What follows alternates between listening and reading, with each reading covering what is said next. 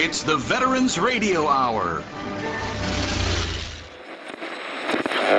Send the word, send the word over there. The girl who loves a soldier is the girl who adores a parade. De Jaco Vendoormal, Toto le héros. Through early morning fog I see visions of the things to be. Welcome to Veterans Radio Hour. This is a special episode, The Music of War. And here's your host, General Grange. Tonight, we've got a different program for you. We'll be covering some very interesting aspects of music of war. Thank you, Ranger Doug. And tonight, welcome all of you to Music of War.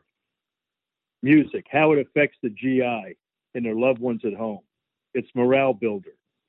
It's enabler of courage, pride, patriotism, team building. Why GIs and veterans tie themselves to certain songs. Songs written by veterans, songs written by non veterans about war, or even not about war, but GIs tie those songs to war. Songs that are positive to some, negative to others. Some an ex- expression of anti war or anti military. Some that motivate citizens to enlist, re enlist. Some drinking songs, some fighting songs. Some shared between nations. Some that want you to get home. Some that inspire you to kick the enemy's ass. Songs are played or sung at military, social events, gatherings, after funerals, sports events, and parades. Songs that make you laugh and cry. Cadences are sung during physical training, PT. Some between enemies across the front lines at Christmas time. War songs are a big part of the military culture in all services. Stay with us as we move from World War II through Afghanistan with our veterans and spouses, the guests tonight.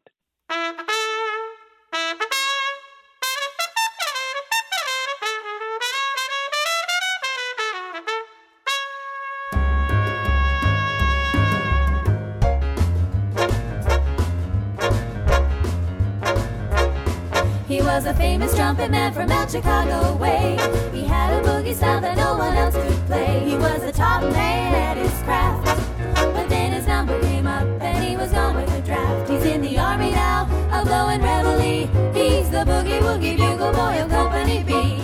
They made him blow a bugle for his Uncle Sam. It really brought him down because he couldn't jam. The captain seemed to understand. Because the next day the cap went out and drafted a band. And now the company jumps he plays reveille. He's the boogie woogie bugle boy of Company B. A doot, a doot, a doodly out a doot. He blows an eight to the bar. In boogie rhythm, he can't blow a note unless the bass and guitar are playing with him.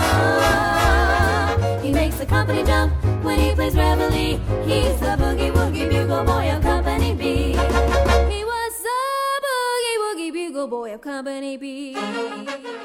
Tonight, I have the distinct honor of being able to introduce two of my favorite people who happen to be the parents of General Grange Lieutenant General retired David E. Grange Jr. and his lovely wife Lois. General Grange had an astonishing career, entering the Army as a private during World War II in the early 1940s and becoming a paratrooper, serving with the 517th Parachute Infantry Regiment in the campaign in Italy, as well as making the combat jump into southern France in August in support of the landings already made at Normandy. And from there, he and his unit fought all the way across France and Europe until he finally found himself in the Battle of the Bulge and beyond. After that, he served two tours during the Korean War, where he made two more combat parachute jumps. Then he served three tours in Vietnam. In the course of his astonishing career, he has been awarded the Combat Infantryman's Badge three times. He has three stars on his Master Parachutist wings, as well as he has also been awarded three Silver Stars and many other decorations for valor and fidelity. He served not only as platoon leader, company commander, special forces team leader, battalion commander, brigade commander, assistant division commander, division commander, and army commander. He also commanded the infantry center and school at Fort Benning, where I met him in 1980. I also met him again during the 1983 second of the Best Ranger competitions, which also bear his name, the David E. Grange Jr. Best Ranger competition. An amazing man with an amazing wife, and together they're approaching their 75th anniversary. General and Mrs. Grange we'll begin with that memorable song, I'll Be Seeing You. And Mrs. Grange, how about telling us a little bit about how that song affected you? Thank you, ma'am. Thank you, Ranger Doug. Uh, well, uh, when uh, the beginning of World War II, we didn't have uh, transistor radios or TV or anything. We had jukeboxes. And so we all went to these pavilions around the lake. They played these lovely songs. We danced, we gazed into each other's eyes, and we sang from our hearts.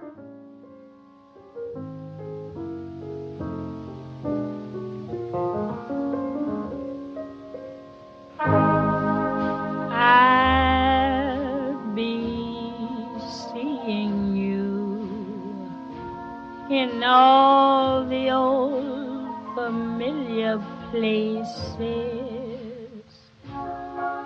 that this heart of mine embraces all day through.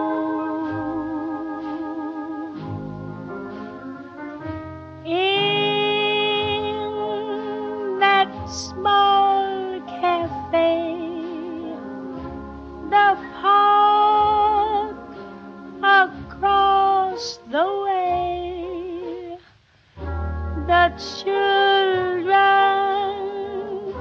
carousel, the chestnut trees,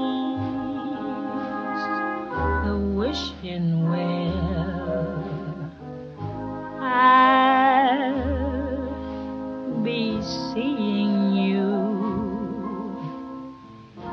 in every lovely summer's day, in everything that's light and gay. I'll always think of you that way. I'll find you in the morning sun. And when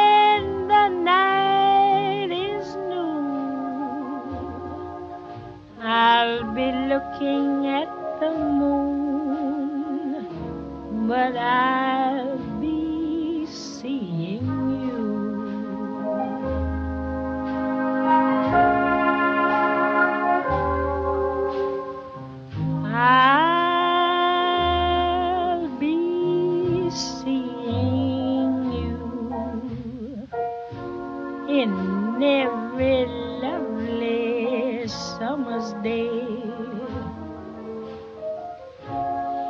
in everything that's light and gay. I'll always think of you that way. I'll find you in the morning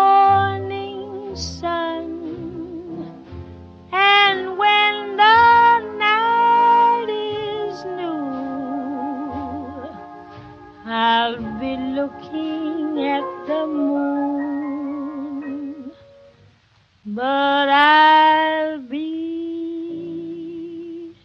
seeing you.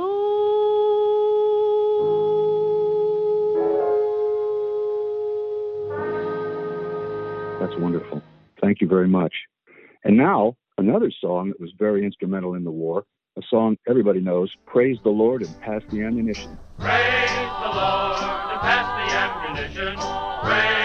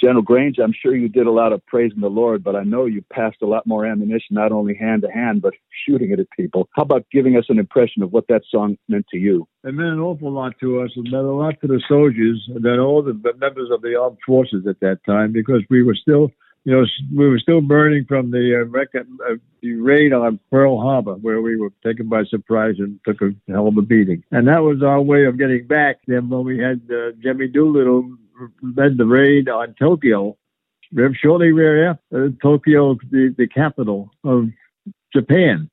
And in a way, we were getting revenge very early in the war and pay those people back for the dastardly act that started World War II.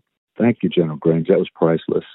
So now we move into the Korean War, which unfortunately we find we had demobilized, and it meant that many who had fought in World War II had to be called back to serve again. And luckily, since not a lot of time elapsed between 1945 and 1950, there were men like General Grange who stood ready to go back out to the battlefield and serve multiple tours in a war that seems to have never ended. matter of fact, although an armistice was declared, the war still goes on today.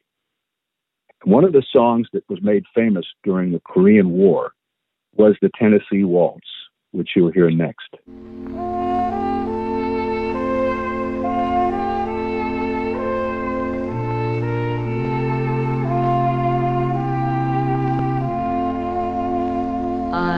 Was dancing with my darling to the Tennessee waltz when an old friend I happened to see introduced her to my loved one and while they were dancing my friend stole my sweetheart from me. I remember the night and the Tennessee waltz. Now I know just how much I have lost. Yes, I lost my little darling the night they were playing the beautiful Tennessee waltz. And this song, Unforgettable, is a terrific Nat King Cole arrangement that everyone is familiar with through not only Nat King himself, but also the song he sung, or his daughter sung with him.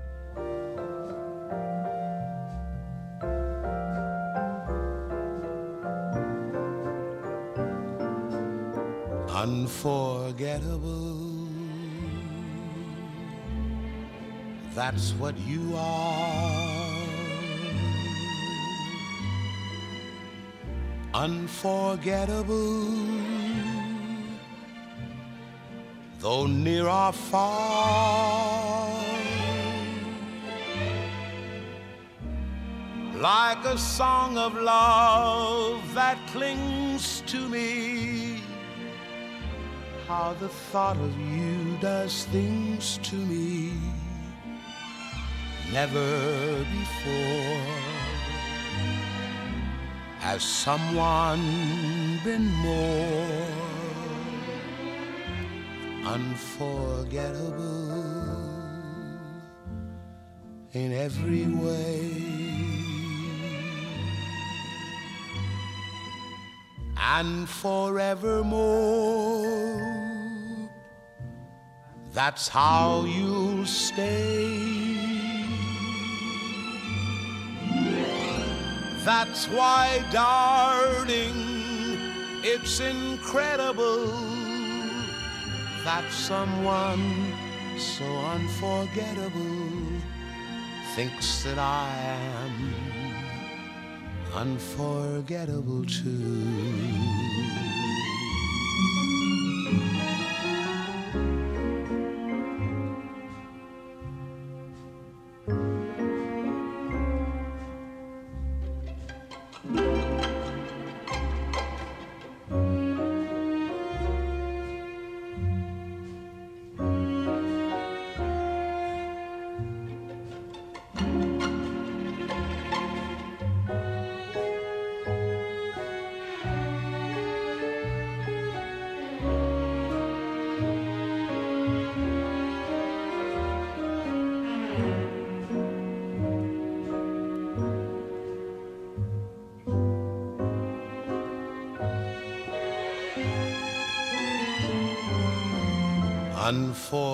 Unforgettable in every way. And forevermore, that's how you stay. That's why, darling, it's incredible that someone so unforgettable thinks that I am unforgettable too.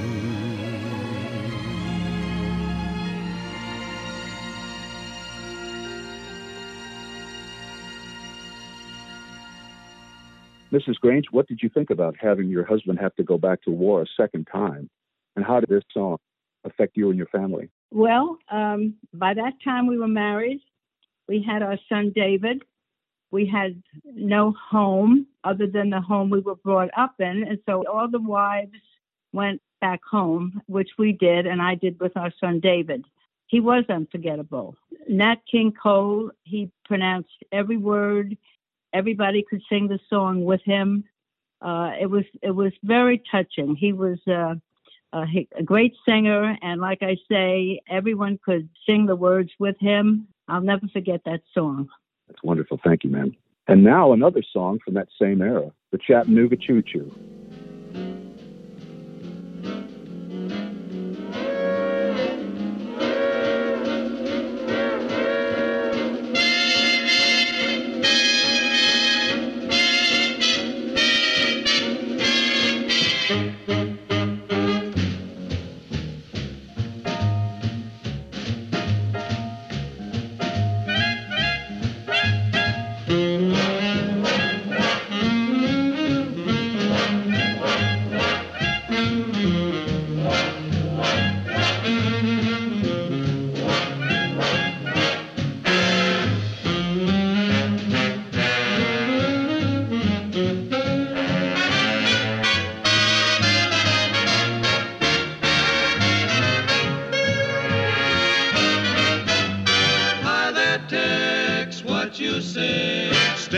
Aside, partner, it's my day. Bend an ear and listen to my version of a really solid Tennessee excursion. Pardon me, boy, is that the Chattanooga Choo? Yes, yes, track 29. Boy, you can give me a shine. Can you afford to board Chattanooga Choo Choo? I got my fare and just a trifle to spare. You leave the Pennsylvania station about a quarter to four. Read a magazine and then you're in Baltimore. Dinner in the diner, nothing could be finer. Than to have your ham and eggs in Carolina. When you hear the whistle blowing eight to the bar, then you know that Tennessee is not very far. Shovel all the coal in, gotta keep it rolling. Ooh, ooh, Chattanooga, there you are. There's gonna be a certain party at the station. Satin and lace. I used to call Funny Face. She's gonna cry until I tell her that I'll never roam. So Chattanooga choo choo, won't you choo choo me home? Chattanooga, Chattanooga, get aboard. Chattanooga, Chattanooga, all aboard. Chattanooga, Chattanooga, Chattanooga choo choo, won't you choo choo me home? Chattanooga choo choo.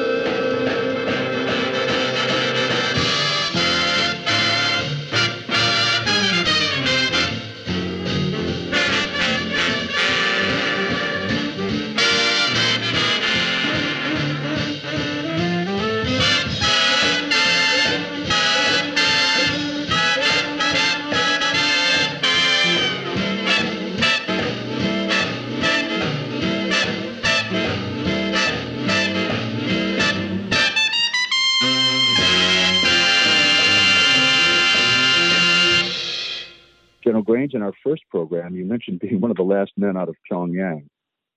Did you get there by choo choo, or did you have to fight up and down the peninsula? Over to you.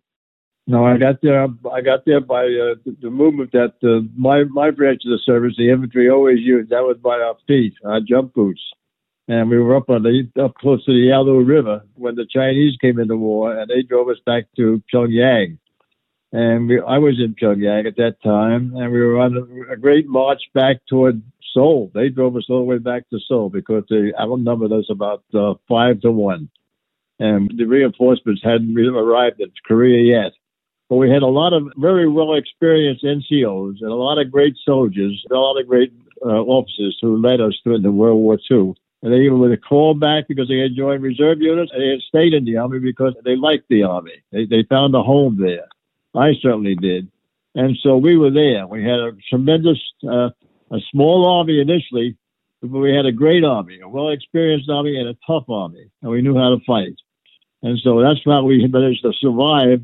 And we hung on until we had reinforcements, and then we, we, we drove those guys back up to the Yalu River again. That's great. And during the time, as we discussed earlier, technology wasn't as prevalent as it, as it is today. But did you ever think of that song uh, while you were there, or did it was it something that you became aware of after you were able to get out of Korea after your service in the war was over? No, you have to remember that, that most of the travel in World War II, the whole period of the Korean War, was by rail. The military moved by rail. We had an excellent rail system in America in those days, and so the uh, the song went along with rail travel.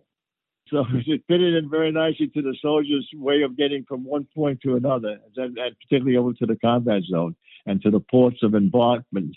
And so they all traveled by, by rail. Everybody went by rail. Nobody flew except a, a very, very special few and the Air Force. And there wasn't even an Air Force then. It was, it was part of the Army Air Force. And so uh, we got to remember that. The rail played an important part in our victory in both World War II and our service and our performance of duty in Korea. General and Mrs. Grange, we also have a, an important question for you because, of course, it gets back to the idea of entertainers and how they serve the military. The famous band leader Glenn Miller entered the military and became a captain, and one dark night disappeared over the English Channel, which caused everyone in the United States and around the world a great deal of grief. No one knows what happened to him or his airplane. Would you think about that? Do you remember when that happened and what you were thinking? Mrs. Grange, first, please there were fewer bands in those days, and so uh, every band that was good was very, very popular. Uh, when he uh, went down over the English Channel, uh, it made the news um, back home. Uh, everybody was stunned. It was, um, it was. He was such a big personality that uh, everybody knew who he was. It wasn't like some of the bands today that you, most people have never heard of. But since there were fewer bands and better bands, I think it uh, it just struck everybody as um, such a waste. Uh, he was uh, such a lovely um, man, uh, served his country. Um, everybody back home was so proud of him and just distraught when he uh, died. Yeah, I can remember it had a tremendous effect on the army. Uh, I, mean I was I was a listed soldier then. I was a PFC, and I know all of us were shocked to hear that he had been he had been missing in that in that crash over the English Channel. He was a very popular man. He was, his band was very popular. They went out of their way to be be generous with their time with the military, and and the army took it took it pretty pretty heavily as far as uh, being blue for several days or weeks.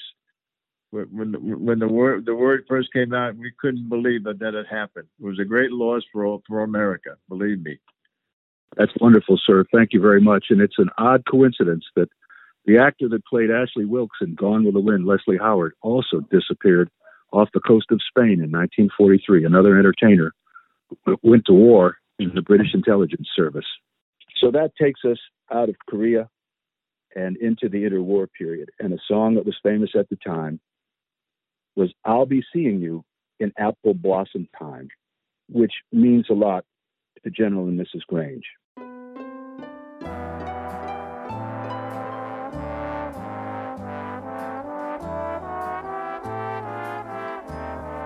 I'll be with you blossom time. I'll be with you to change your name to mine. One day in May. I'll come and say, Happy the bride that the sun shines on today.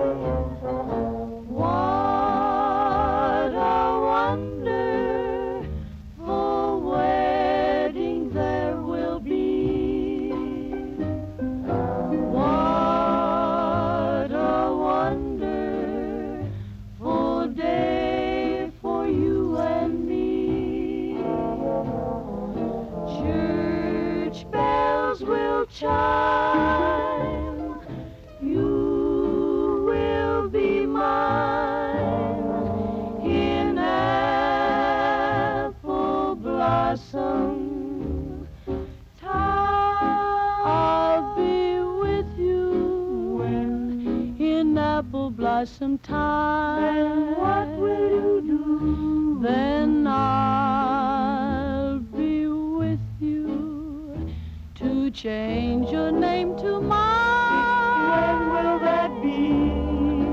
One day, maybe in May. Then what will you do? I'll come and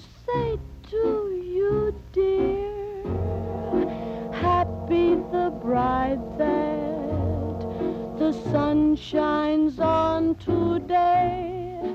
Then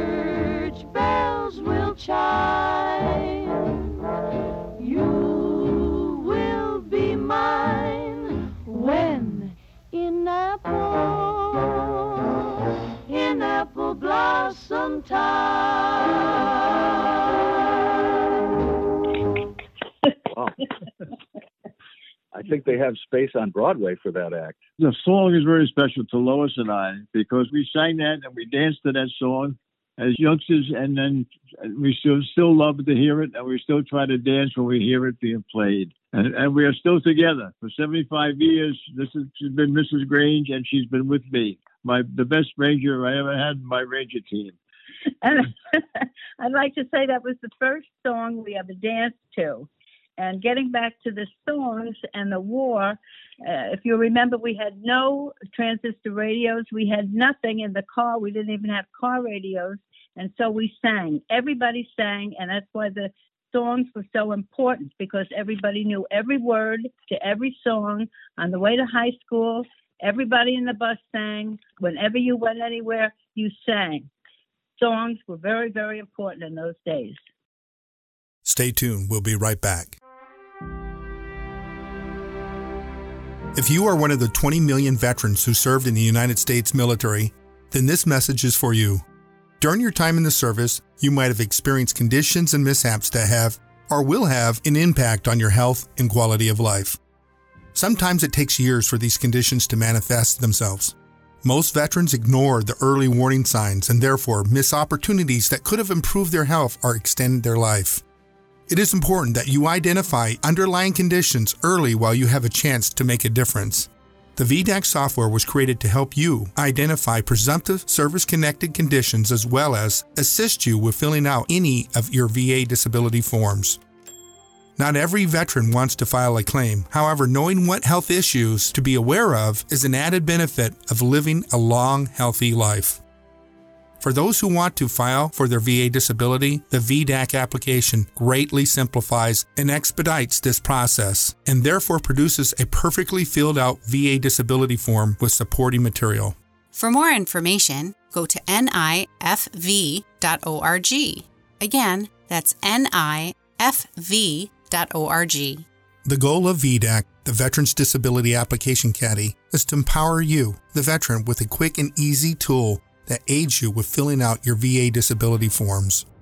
My father was the, the best truck driver I've ever known in my life, like a family tradition. I'm a truck driver myself. I drove around the states with my cat. To be the truck driver, you not just only see where you go, you see the world in the larger perspective. This is a really good time to be in the trucking industry. The dispatchers get good loads for them. The equipment is very new and then it's very reliable. At GTS Transportation, we make dreams come true by employing truck drivers, dispatchers, mechanics, and many other occupations. Consider joining our rapidly expanding team where we put quality, human dignity, and respect back into the workforce. Contact us by visiting our website at gtscarrier.com or call us at 847 754 4667. That number again, 847 754 4667. Welcome back to Veterans Radio Hour. You can't win a war without a war song. You can't fight the foe without a tune. Soldiers need a martial air that comes on like over there. Oh, you can't fire a gun, declare to lose. Here's your co host, Ranger Doug. So, years after Korea, with various political and other pieces still out of place since World War II, we found ourselves covertly entering Vietnam and Indochina through a number of means, originally involving small teams, the CIA, and special forces. But by the time we entered Vietnam in earnest in 1965, a lot of music had been generated. And one of the most famous of the time, Run Through the Jungle by Creedence Clearwater Revival, the family of which actually had quite a tie to the military, and the brothers actually served in the National Guard. We'll listen to that song now.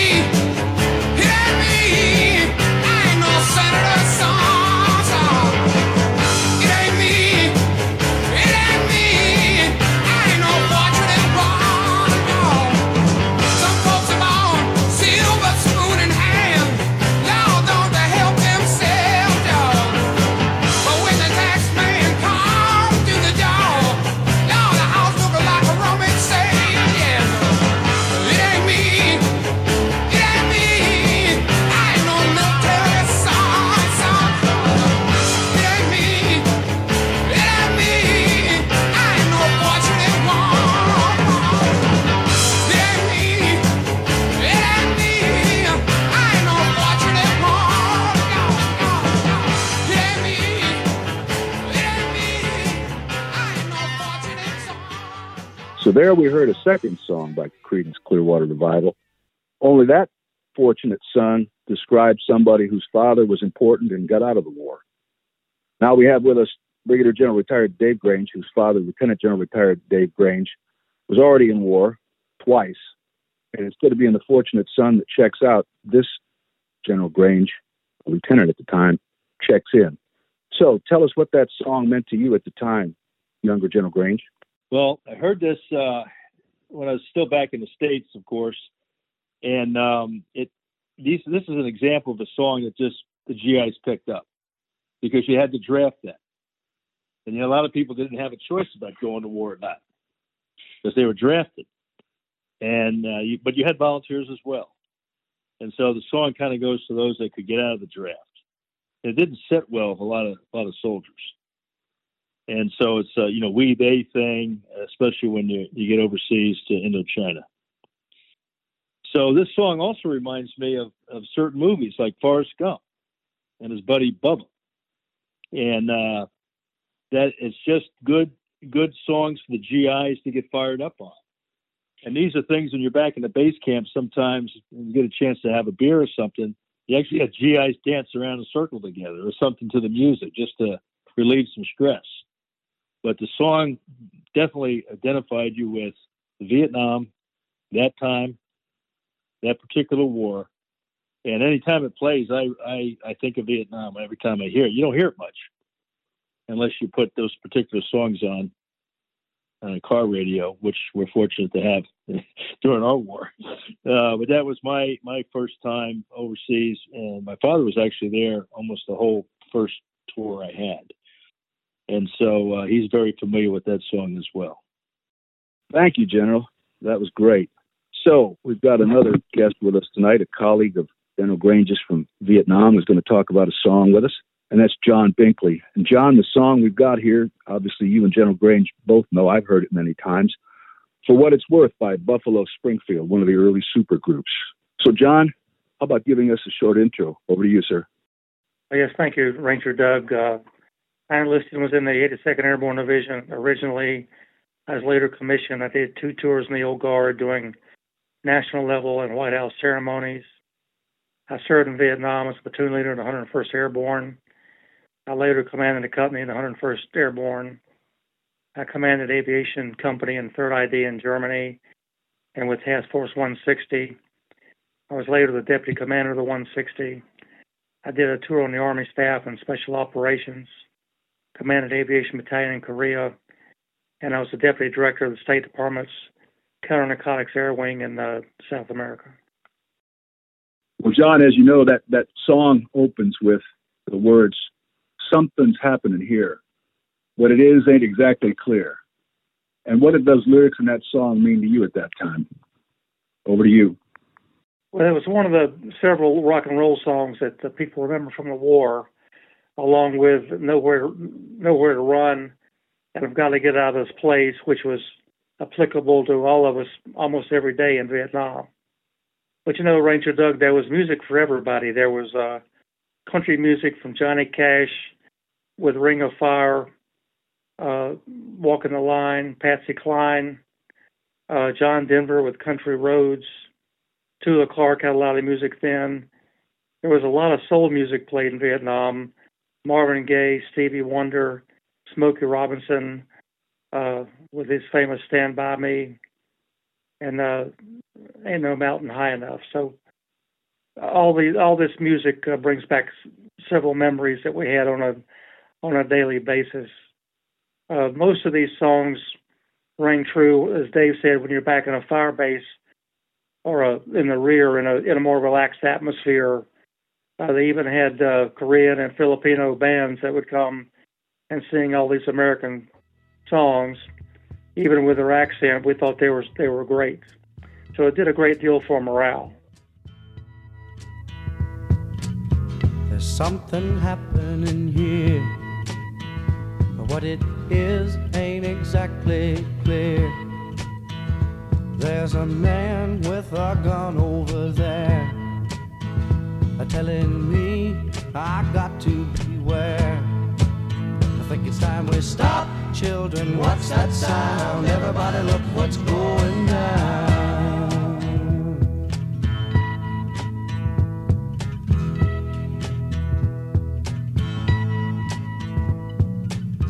There's battle lines being drawn. Nobody's right if everybody's wrong.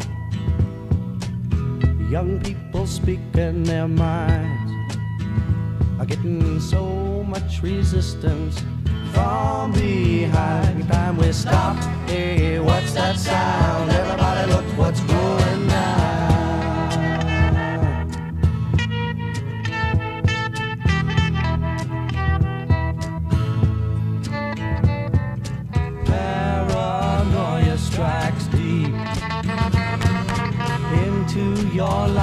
It will creep.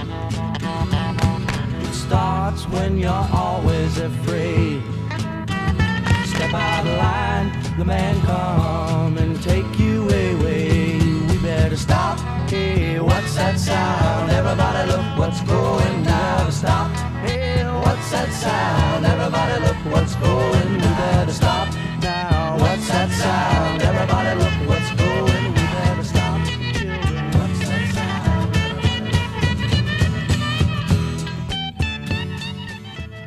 That's wonderful. That's a great memory, and I think that's something common to, to all service people is the music and, and certain kinds of art like that uh, do help us keep up morale, It gives you something to think about, keep your mind occupied, and so forth. Thank you for that memory. I just want to say AFN went out of their way to uh, provide something for everybody. I remember one day reconning teacher landing zones in a Loach, and the pilot had uh, AFN turned into the Alabama football game, which in the early 70s I thought was a trip to be able to hear the football game flying around in Vietnam. And thank you for that, John. AFN, the abbreviation stands for the Armed Forces Network, now known as Armed Forces Radio and Television Service, AFRTS. Uh, it's a it's a service that's run by the Department of Defense for service people around the world. It's even inspired people such as Johnny Cash and Marty Robbins, who were working with the radio to pursue their music careers. And it's a hell of a service for for everyone. Plays all kinds of music, sponsors all kinds of events, and brings over real talent.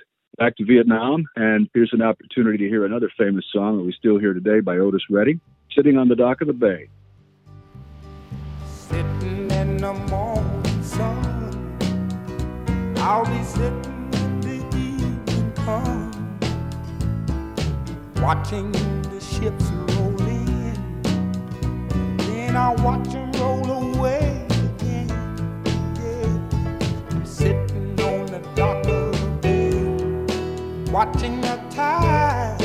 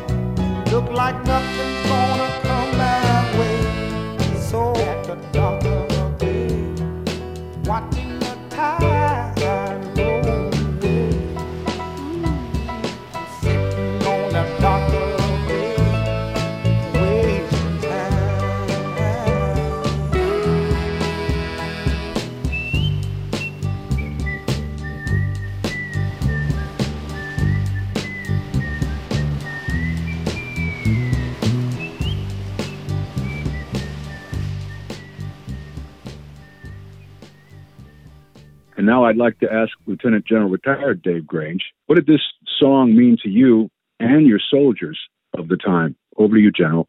Well, I, I think that uh, the, you know, the song "Sitting by the Dock of the Dock on the by the Bay," uh, that really hit a nerve with, with most of the soldiers who served, uh, all servicemen who served in, in Vietnam. They know that song real well because they all started their trip in California, and they and they ended their trip if they were fortunate enough to in California.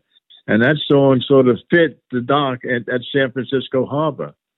And when I went back to my second tour, I had the second battalion of the 50, 506, 101st Airborne Division, and I had a first sergeant in B Company named Trent. And Trent was a wonderful man, a wonderful man, won a Distinguished Service Cross during his time over there.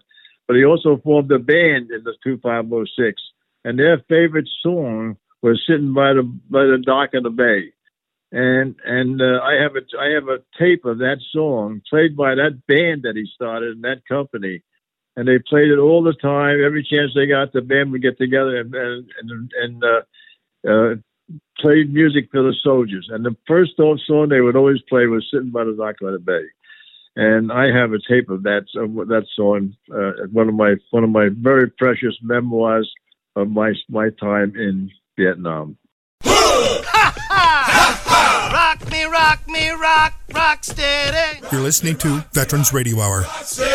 Roll me, roll me, roll me ready. Roll me, roll me, roll me. I'd like to introduce a song that many of us know, "Heartbreak Hotel" by Elvis Presley. Well, since my baby left me, well, I found a new place to dwell. Well, it's down at the end of Lonely Street, that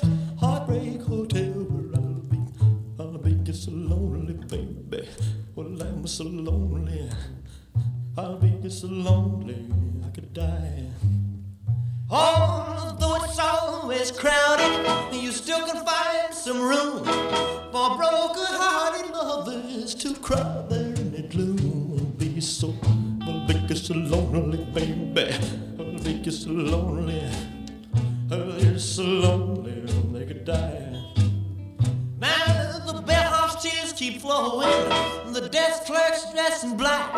Well, they've been so long on the street, they'll never, they'll never look back and think it's so, think it's so lonely, baby. Well, they're so lonely, well, they're so lonely, they could die. Well, if your baby leaves you, and you got a tale to tell, well, just take a walk down on the street to Heartbreak Hotel, so lonely, baby. Well, you'll be lonely, you'll be so lonely,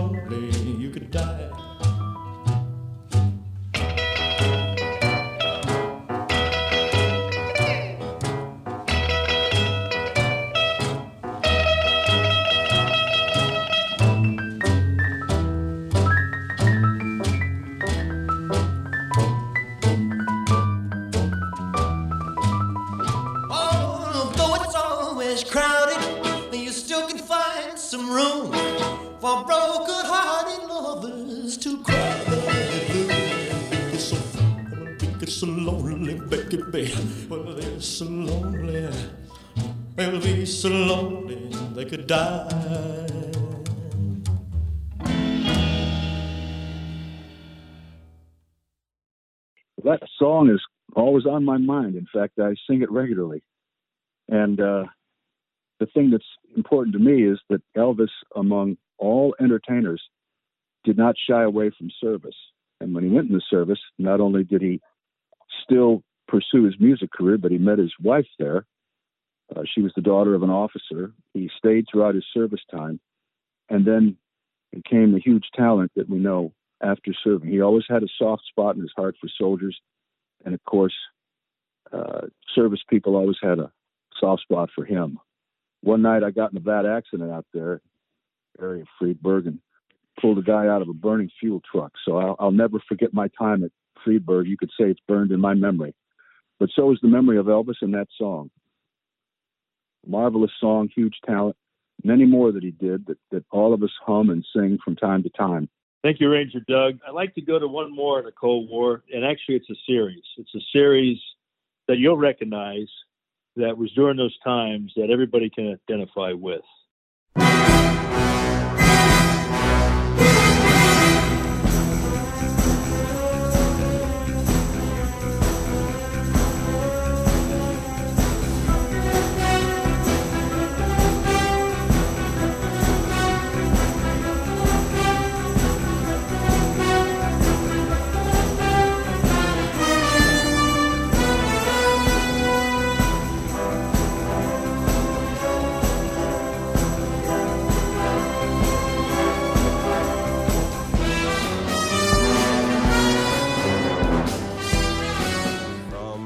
share with love.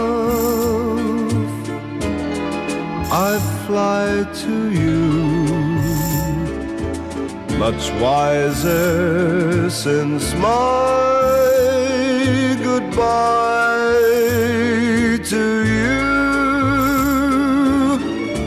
I've traveled the world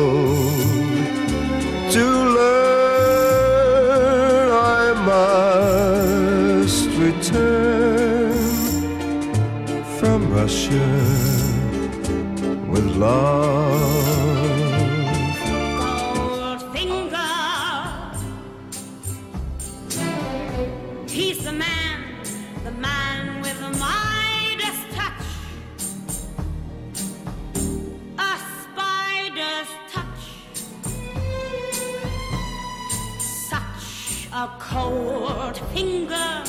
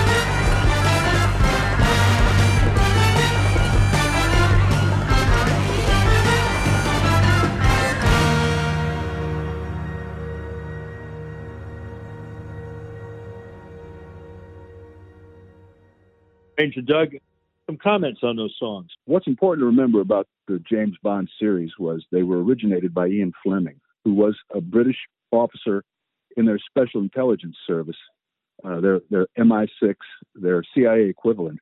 Uh, during World War II, he was instrumental in helping plan the operation that deceived the Germans about where we would invade in Sicily. Uh, that's covered in the book The Man Who Never Was. He not only participated in that, but several of his anecdotes in his novels and in the films they depict were things that he or others that he knew actually executed during World War II and at other times. But the interesting thing about all of those movies is, for the most part of the Cold War, they used the Russians as uh, an enemy and often would offset them by use of something called Spectre, but often SMERSH, which was actually the KGB's directorate that was used to eliminate spies. Even on into Afghanistan, where in one of the movies, Timothy Dalton is fighting against the Russians who have invaded Afghanistan. So it's one of those things that not only gives you an idea of what soldiers and spies can do as far as tradecraft and equipment, but these songs also serve to be motivational to the troops. And they certainly motivated me throughout my career. Over to you, General.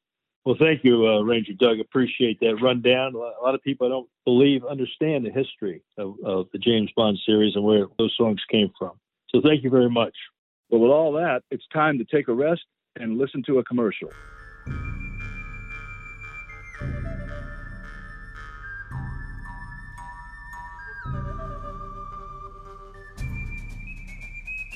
You're listening to Veterans Radio Hour on VBN, bringing you shows like Wounded But Not Broken, Roll Call, and Veterans Radio Hour.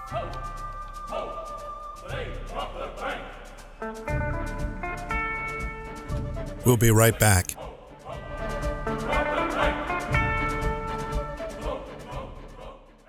Dallas Corporation and Dallas Logistics, a proud supporter of the Veterans Broadcast Network for over 19 years. High quality printing services and warehouse distribution has been our hallmark since 1985, serving Fortune 100 companies for over 35 years.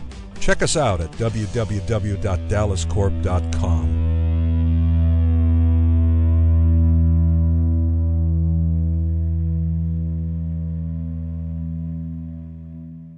The trucking industry was born by the military during World War I and therefore became the father of the trucking industry. Being a truck driver achieved national attention in the 1960s when songs and movies included truck driving as a part of the storyline.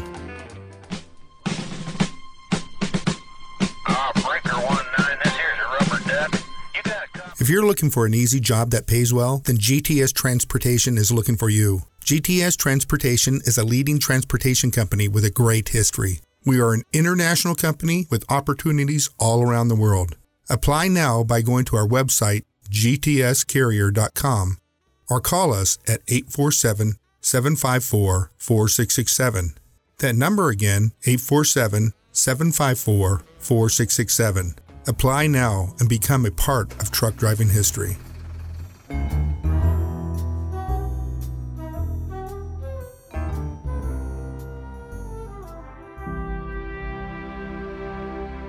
If you are one of the 20 million veterans who served in the United States military, then this message is for you.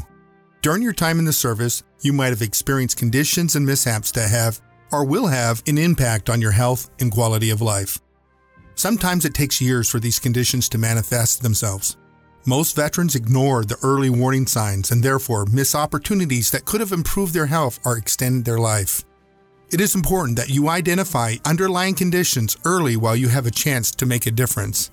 The VDAC software was created to help you identify presumptive service connected conditions as well as assist you with filling out any of your VA disability forms. Not every veteran wants to file a claim. However, knowing what health issues to be aware of is an added benefit of living a long, healthy life.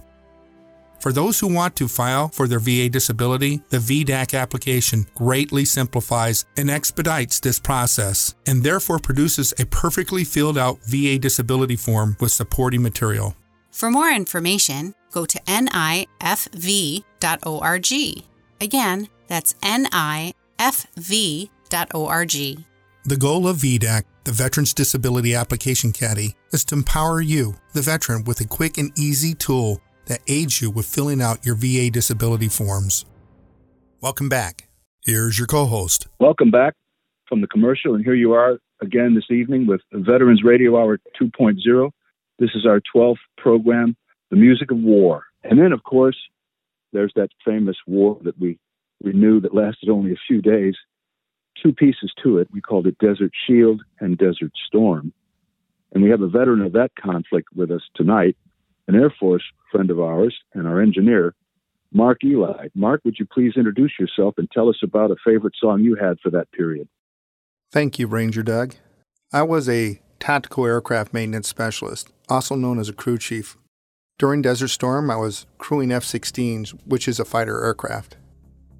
The Air Force is unique in that we send our officers to do the fighting. As a crew chief, we're responsible for the maintenance and readiness of that aircraft. The relationship that is between a crew chief, a pilot, and the airplane is a bond that's really hard to explain. During Desert Storm, a typical F 16 payload consisted of two 2,000 pound bombs, two AGM 65s, Maverick missiles, these are tank killers, two AIM 9 missiles, these are for air to air combat. When the aircraft taxied with this payload, it would cause the airplane to bounce a slow, rhythmic dance.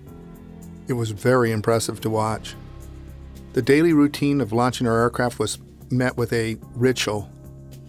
It gave an opportunity for us enlisted to show our respect to the pilots. Music, it was very important to us during this ritual. The movie Top Gun, it had come out several years before, and there's a scene in that show that shows a glimpse of this dance that the crew chief would do as they launched their airplane.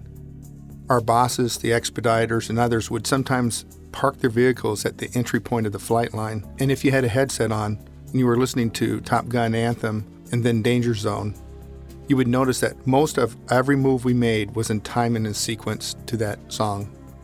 This launching sequence was the moment a crew chief would perform for the pilot. It was a moment when you could see the respect, pride, and honor us maintenance crew gave to our pilots. Music playing in our head during this moment was from the soundtrack Top Gun. And the songs were Danger Zone and Final Countdown.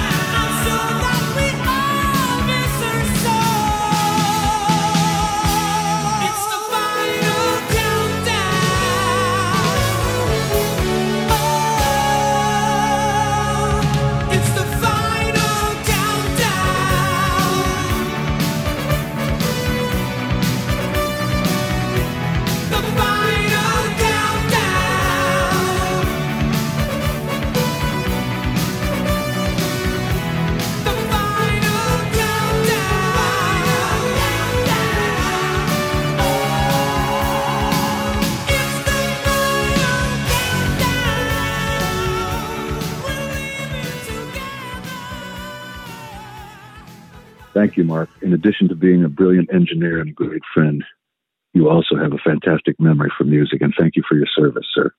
Thank you, sir.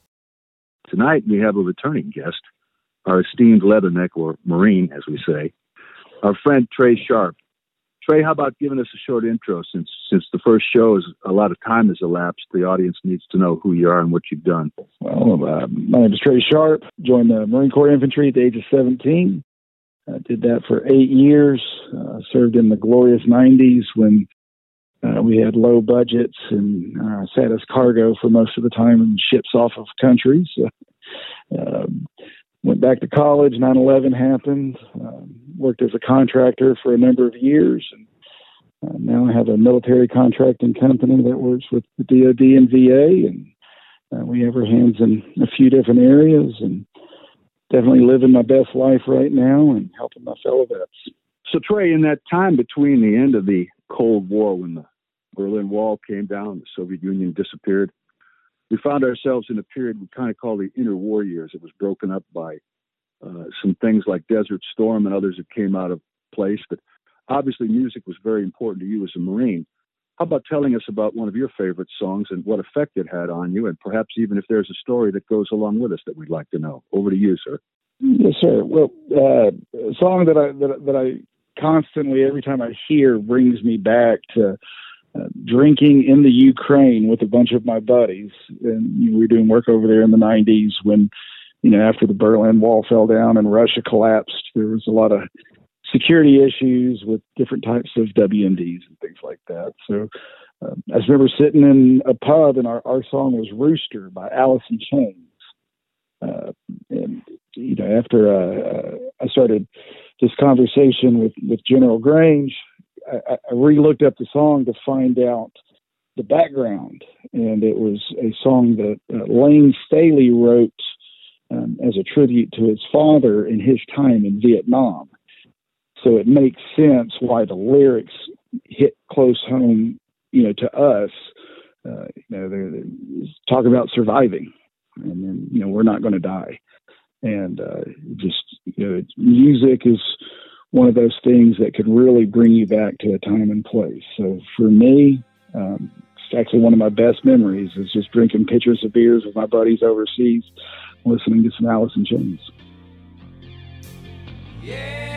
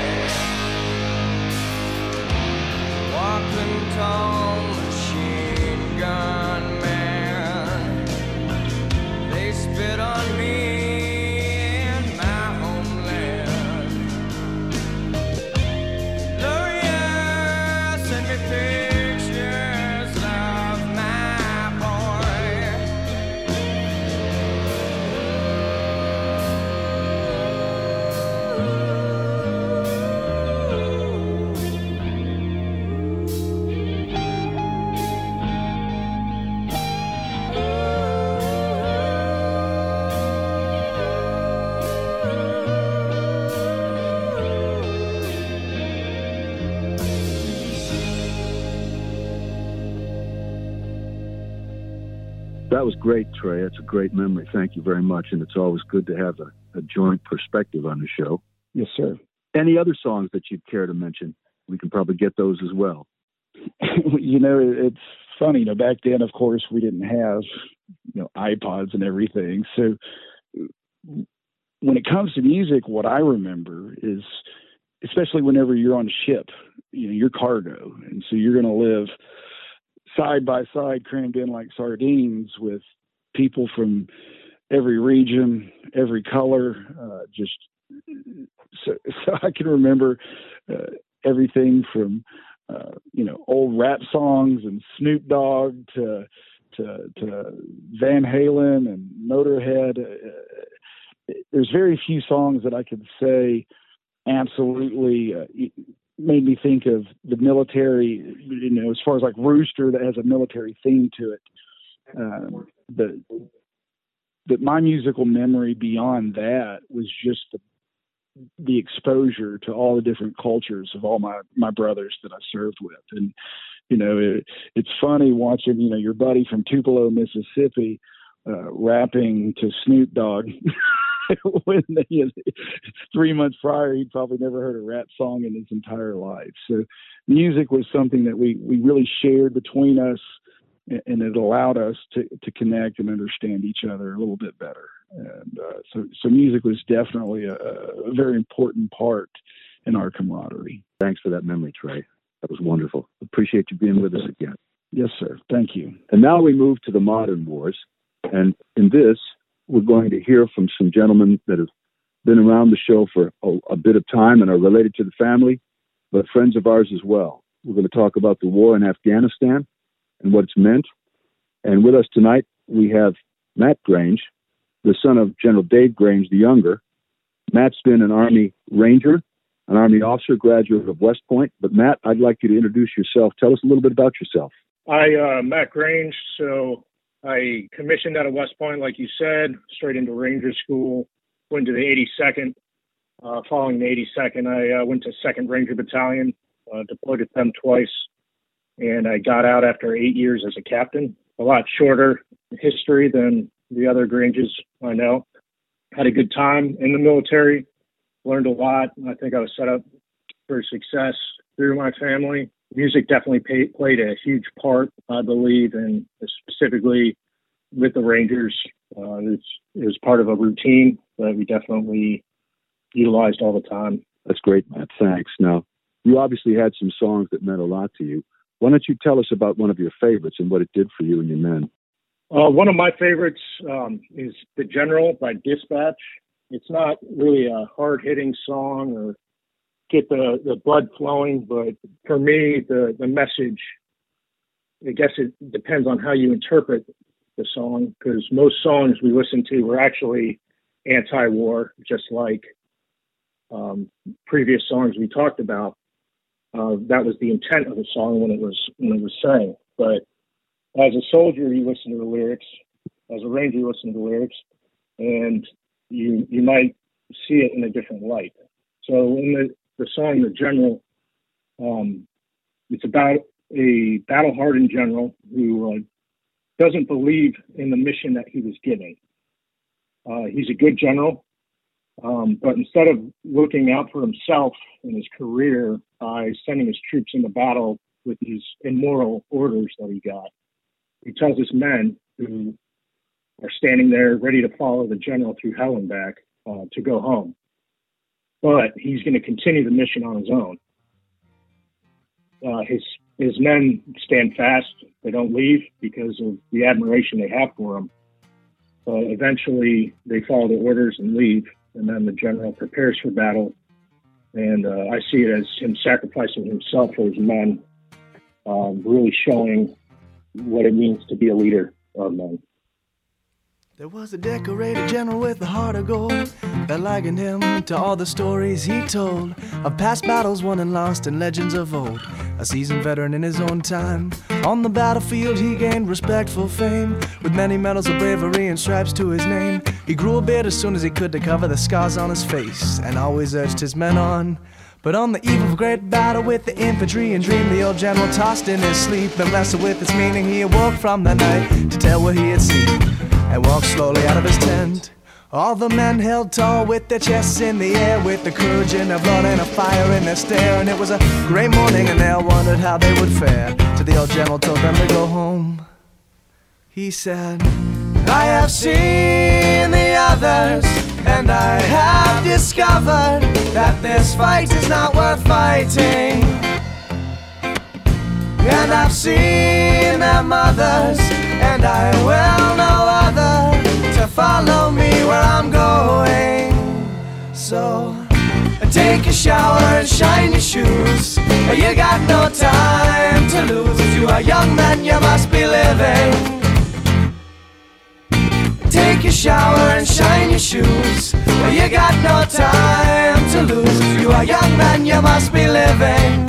Go now, you are forgiven.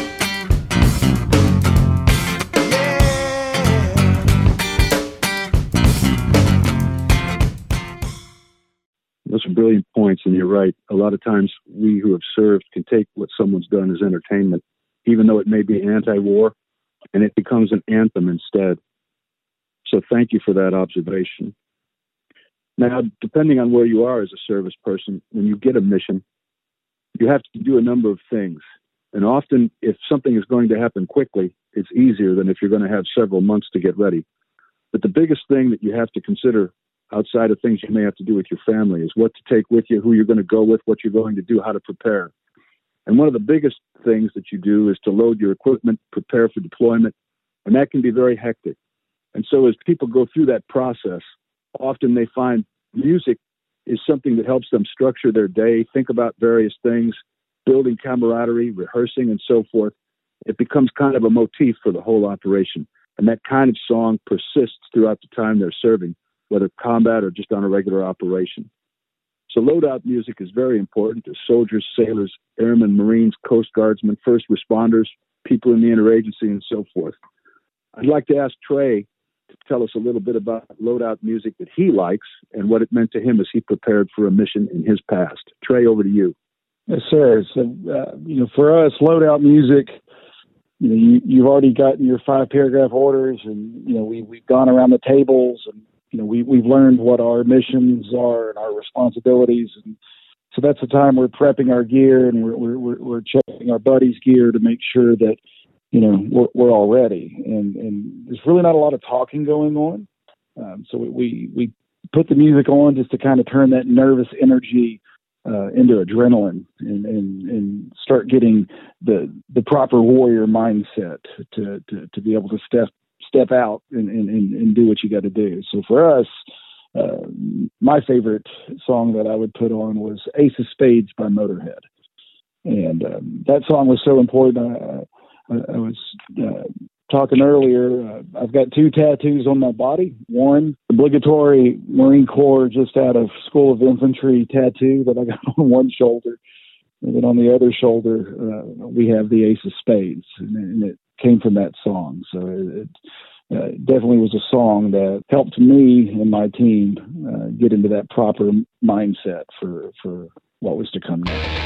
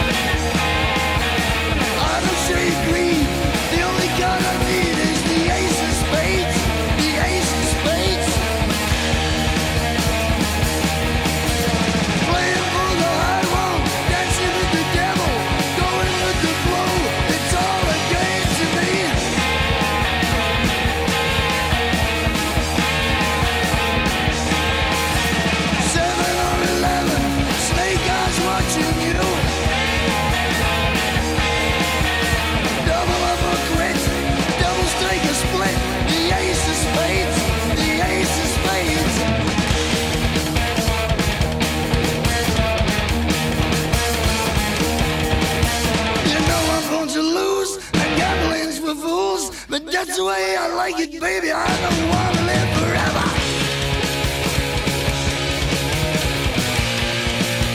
And don't forget the Joker.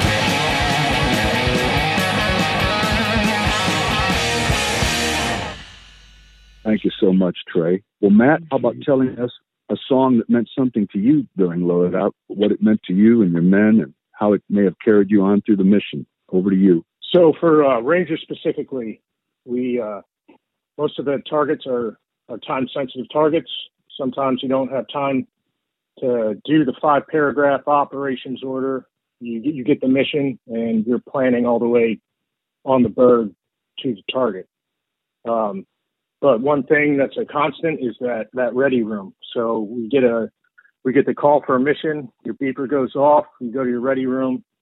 Uh, we play something to get the the blood flowing, get the guys going uh, while they're getting their kit on, loading their weapons, and just getting their mind right. Um, one song that I enjoyed is "Blow Me Away" by Breaking Benjamin. If you just imagine a football locker room, but instead of guys getting pumped up for a silly game, they're uh, getting pumped up to do the killing before the killer man comes. And uh, you can just see it in their eyes. They get those those focused eyes ready to go, um, pumping each other up. And uh, with my my generation, it's uh, some people call it Generation Kill. Um, very very dark generation, I'd say. Um, very sarcastic. So uh, a lot of the, the songs we choose are sarcastic and nonchalantly describing things as serious as killing. Um, but for the ready room, it's it's just high tempo um, and just loud.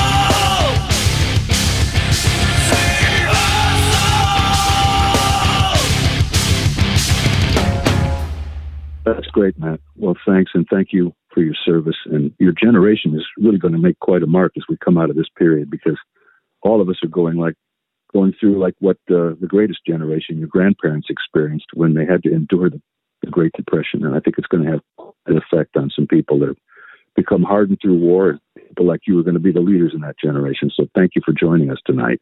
And now it's time to pause for a commercial. You're listening to Veterans Radio Hour. Stay tuned. We'll be right back.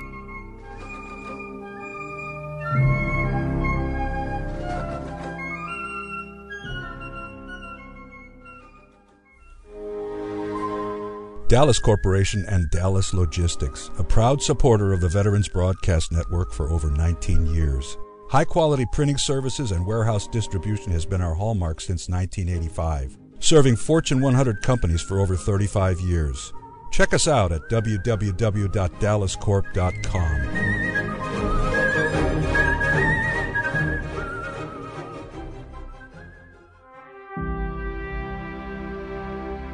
If you are one of the 20 million veterans who served in the United States military, then this message is for you.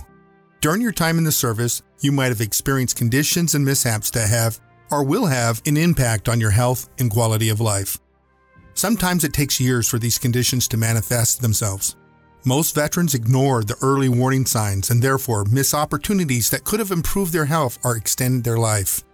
It is important that you identify underlying conditions early while you have a chance to make a difference. The VDAC software was created to help you identify presumptive service connected conditions as well as assist you with filling out any of your VA disability forms. Not every veteran wants to file a claim. However, knowing what health issues to be aware of is an added benefit of living a long, healthy life. For those who want to file for their VA disability, the VDAC application greatly simplifies and expedites this process and therefore produces a perfectly filled out VA disability form with supporting material. For more information, go to nifv.org. Again, that's nifv.org. The goal of VDAC, the Veterans Disability Application Caddy, is to empower you, the veteran, with a quick and easy tool that aids you with filling out your VA disability forms. The trucking industry was born by the military during World War I and therefore became the father of the trucking industry. Being a truck driver achieved national attention in the 1960s when songs and movies included truck driving as a part of the storyline.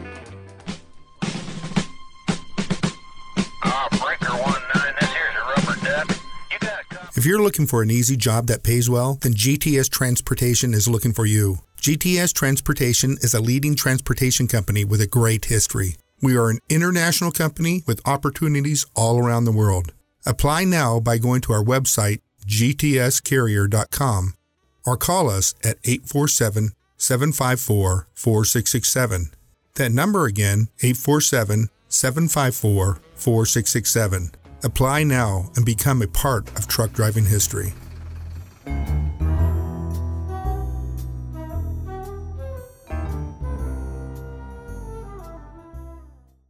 Rapid Robert came to town, he rode to Boston City. He wore a wig upon his crown and sang an English ditty. Yankee Doodle was the tune, Bob thought he would expand it. He changed the words and pretty soon Welcome back. Rapid Robert came to town, a pounding the macadam. Here's your co host, Ranger Doug. Ladies and gentlemen, welcome back to Veterans Radio Hour 2.0. This is our 12th program.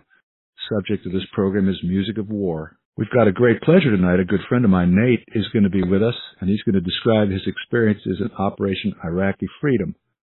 And as we've already said about uh, our Afghan friends, uh, when you get a mission, there's a sequence you go through that's called a loadout. And, and many times, soldiers, sailors, airmen, marine, coast guardsmen will play uh, music that allows them to get psyched for the mission. We call that their loadout music.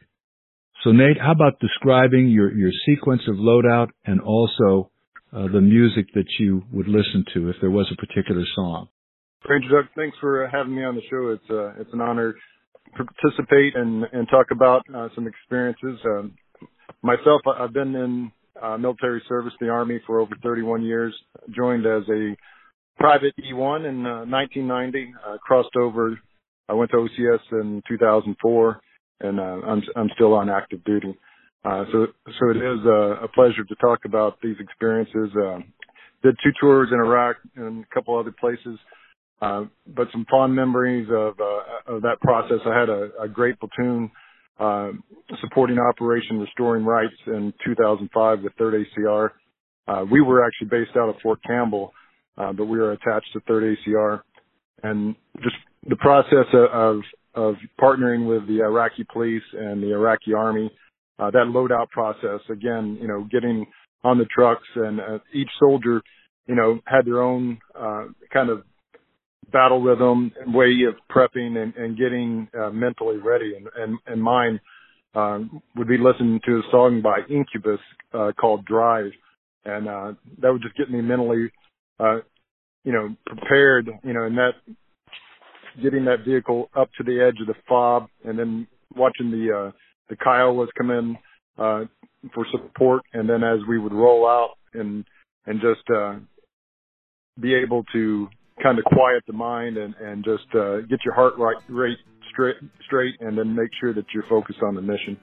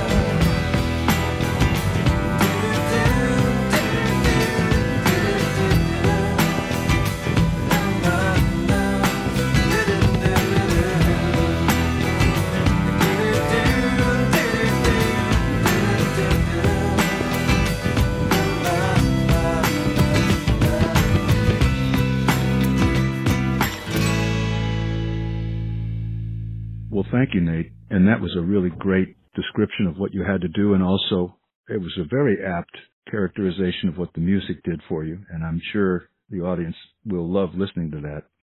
Now let's talk about you're actually in the mission itself. And you've described to me a particular piece of music that you used yourself and that your unit actually was fond of. Why don't you tell us a bit about what that did for you in the mission itself? Thanks, Ranger Doug. In 2005, uh, our platoon was supporting Operation Stor- Restoring Rights in Tal Afar.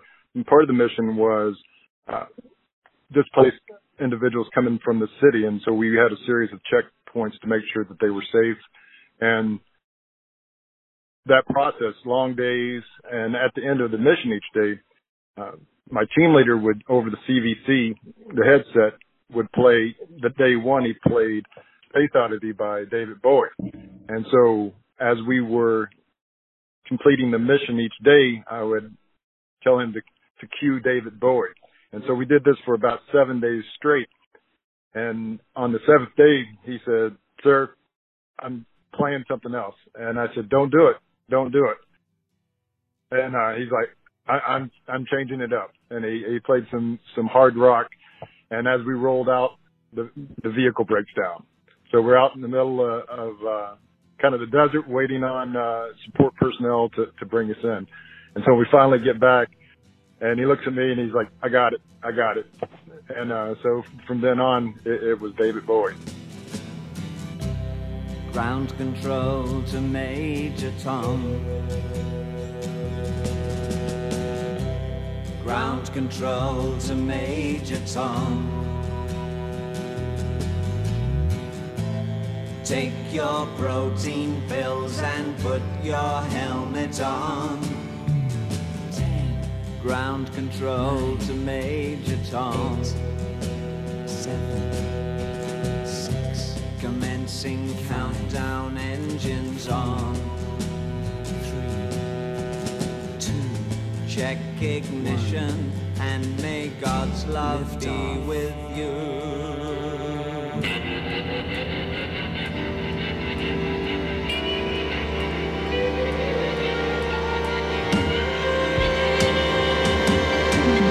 This is ground control to Major Tom.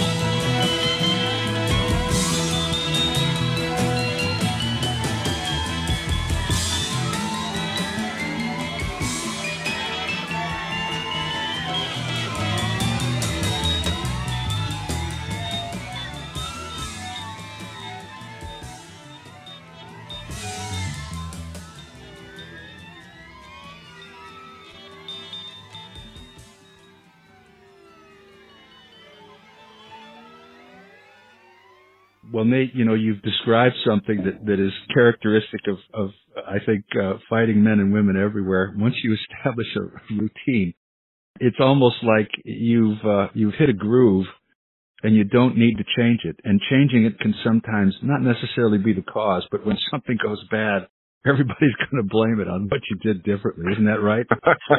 that is exactly right. and that was 2005. Yes, 2005. Now we're in 2022 and tell us your rank now and your rank then and what your responsibilities, if you care to now, but also what you were doing then. So back then, uh, in 2005, I was a platoon leader uh, for a unit out of Fort Campbell. Many years later, uh, 2022, um, I am currently serving with the uh, 1st Infantry Division as their Provost Marshal. Uh, so current rank of Lieutenant Colonel. Um, I'm right at 31 years, still loving it, and uh, and just you know find myself blessed to be a part of this division. So So you're part of the Big Red One. the big red one, absolutely. Okay, and you know that I was detailed to the Big Red One to work for our host, Dave Grange, who was the division commander at the time. That's uh, a long time ago, but um, the first time I wore the big red one patch, I was uh, attached to him out of out of Germany. So I got to spend some time there at Tuzla, Maine. Well, good. We may have bumped into each other. Anyway, I want to thank you so much for, for being my friend, but also for joining us tonight. It's been priceless. Thank you so much. Anything you'd like to close with? No, just uh, the healing power of music. Uh, I've recently linked up with uh, a nonprofit called Freedom Sings, where they bring veterans in and kind of listen to their story and then help you write a song. And so I didn't know what I was getting into, um, but when that Zoom meeting popped up and it's all Vietnam vets and you know GWOT vets, just kind of coming together and talking about experiences, I, I found it very, very uh, therapeutic and healing. And um, I, I really love that community, and I, I really love what you're doing in this show to just talk about the power of music. Well, good. This is the first one we've done where we've decided to look at music, but uh, put our name out there and we'll do what we can to help uh, Freedom Sings and you as well in your efforts moving forward. And in closing, I would like to bring uh, the senior General Grange back on for a few remarks about music for the veterans and the currently serving military. Hey, Doug, you, you've uh, participated in the Best Ranger? Yes, I did. I was in the, the 83 Best Ranger from 5th Special. But, you know, I was just sitting here thinking we're about to do, I think it's number 37 or 38 Best Ranger. That's 38 years of Best Rangers, all right? And I, Yeah. you remember when thing starts at 5 o'clock in the morning, the background music for the, for the, uh, for the 100 uh, contest, contestants that are going to take part in that Best Ranger competition. The one first theme is the uh, Last of the Mohicans. Music plays as they're getting ready to start, so, and uh, and then after that they go to the theme song from Gettysburg, and that plays during the whole lineup and ready to go to get the pistol ready and ready for the five, five o'clock shot, which starts them off on that three days of agony and, and, and the contestant. And it's amazing the effect that music has that time of the day with those great 100 Spartans of the United States Army as they line up to take, take part in the, in the best ranger competition for that year.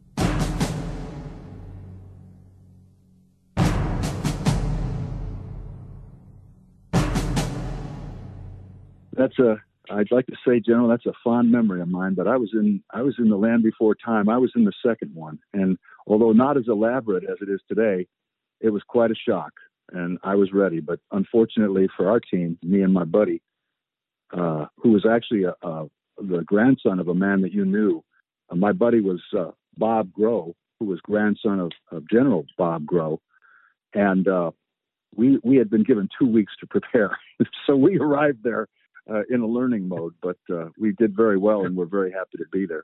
Well, thank you very much. But you know, it, it has grown into a, quite an experience for everybody. But I'm telling you, there's something mystical about that music being played that that morning at five o'clock, and they're waiting for the pistol to be fired for those three days of agony that they go through to prove who's the best Spartan there that that day. Well, that's great, sir. And thank you very much for that that wonderful memory and observation. Music of war enables courage, pride, patriotism, team building. It's drinking songs, it's fighting songs. Some that want you to go home, some that inspire you to go kill the enemy. Songs that make you laugh, songs that make you cry. And as you can see from our guests tonight and through the different wars we covered, songs are a big part of the military culture for all our services. Good night to all. Appreciate you being on our program tonight. Music of War.